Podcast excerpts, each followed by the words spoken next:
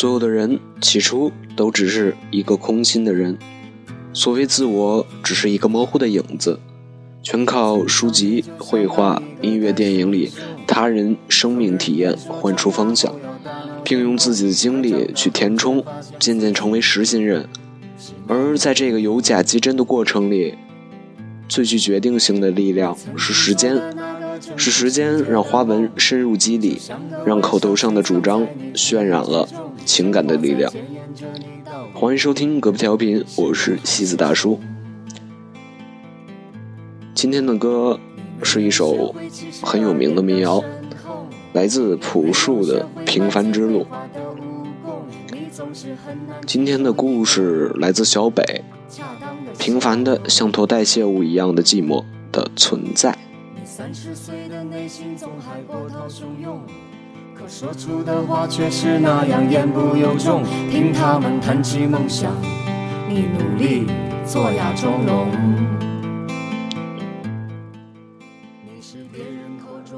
我二零零九年大学毕业时的理想工作状态是，要朝九晚五，能有周六周天休息，工资两千五每月就行。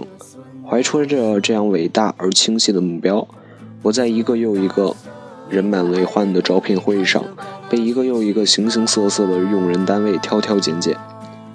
好在最后菩萨显灵，我稀里糊涂的参加了一个事业单位的专场招聘，然后稀里糊涂的跟很多人共同参加了一次考试，最后在下午要答辩、早上狂改论文 PPT 时，接到该事业单位人事科科长的电话。下周一早上十点半面试，我有很多不解，于是迫不及待地问他：“你们单位在哪？待遇如何？”人事科长回答：“某某路某某号。”至于待遇嘛，你要上了，反正是带编制的。我继续刨根问底：“你不要跟我讲编制不编制，你就说一个月多少钱吧。”电话那头传来了爽朗的笑声。雪儿缓缓飘出一句话：“你这小孩挺有意思的，刚参加工作，应该在两千五左右吧。”然后，然后我的理想就实现了。我有很多理想，实现的却寥寥无几，所以对这个理想的实现过程大书特写了一番。其实现在回过头来看，我当时可真傻逼呀，竟然问出这么不上道的问题。好在时间推平了一切。我用工作证明了自己的能力，成为该人事科科长嘴上零九年我招的那一批里面最优秀的一个。七年过去了，我现在还是朝九晚五，周末休息，工资也涨了一些，可心里面的劲却一点点的消失。每天在上五楼单位的过程中，我都会在脑中捋一遍今天要干的工作，然后按部就班。没有捋出的东西，我就那么待着，像厕所水龙头坏了，某某办公室日光灯不亮了这样的琐事，来消磨我的青春。周而复始，一年结束，在奋笔疾书写个人总结的时候，一想到新的一年又要重复去年的故事，我心中的悲伤总会逆流成河。我想了无数种逃离现实的生活，可是。房贷、车贷似乎轻而易举的斩断了所有的出路。如果失去工资，不按月还贷，后果简直不堪设想。银行大家都知道，贷款的时候服务热情周到，可是，一到你还贷的时候，什么东西都不择手段了。出来混，游戏规则什么时候都是要遵守的。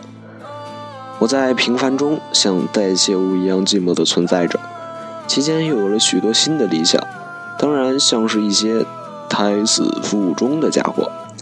这些东西和年年岁岁花相似，岁岁年年人不同的工作交织在一起，让我体内总有一股躁动的流窜。我以为这就是洪荒之力。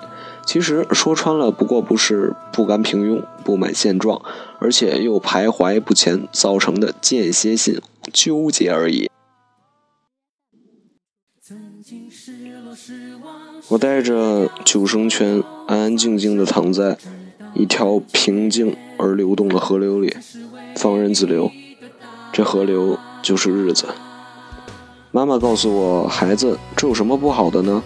很多人的生活还不如你呢。”我笑笑不语，不想招来后面动之以情、晓之以理的顿顿教诲。我问遍周遭的朋友，曾经他们身上带着各种各样的颜色。而现在呢，混在人群中，千千万万的人群，不计其数的人群，一样的平凡，一样的麻木不仁，千篇一律。我在一个值班的晚上，听到了《平凡之路》，一遍一遍的听，一遍一遍的看着 MV 中慢慢走远的小车，一直走，窗外是无边无际的黑夜。我在电脑前，心里面百转千回。朴树真的好久没有发声了，这些年，我想他应该是在沉淀自己，磨刀铸剑。这回初三，果然有点不同凡响。我摸着日渐隆起的小腹，看着旁边放了一年仍然没有看完的《平凡的世界》，哼，还真有点尴尬。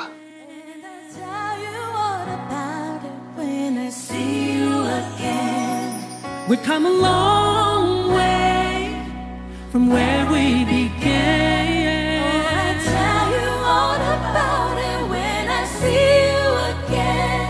When I see you again. 我在爱恨纠结间继续应对每天的工作。有一天，突然来了一个机会，可以改变现在的种种。我满心雀跃的、亢奋的参加了考试、面试，结果。只能眼睁睁的看着别人金宝金命，而我也是有所收获的。不过在别人眼里，只不过都是名落孙山罢了。其他的讲再多，谁信啊？最可笑的是，我以为我是一个工作了七年的老壳子，没想到面试时一样如新人一般紧张的手脚颤抖。最最可笑的还有，那段时间我每天耳机里想着平凡之路。嘴上发自内心慷慨激昂的唱道：“我曾经毁了我的一切，只想永远的离开。”最后，我以为自己牛逼的不行，自以为是信心爆棚，要志在必得。其实不过也只是个渣渣而已。又过了好些日子，我渐渐琢磨出一些味道，应该是一开始我就错了。这首歌是不能在年少轻狂的岁月里所听到的。因为它极有可能会让你走火入魔。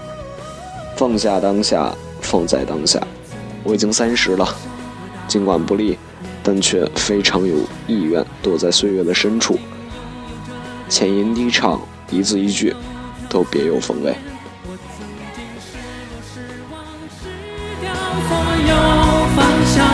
直到看见才是唯一的答案。我曾经毁了我。的一切，只想永远的离开。我曾经堕入无边黑暗，想挣扎无法自拔。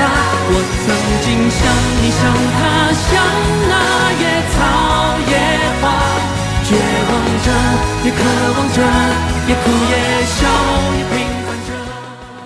我好像听见他们说，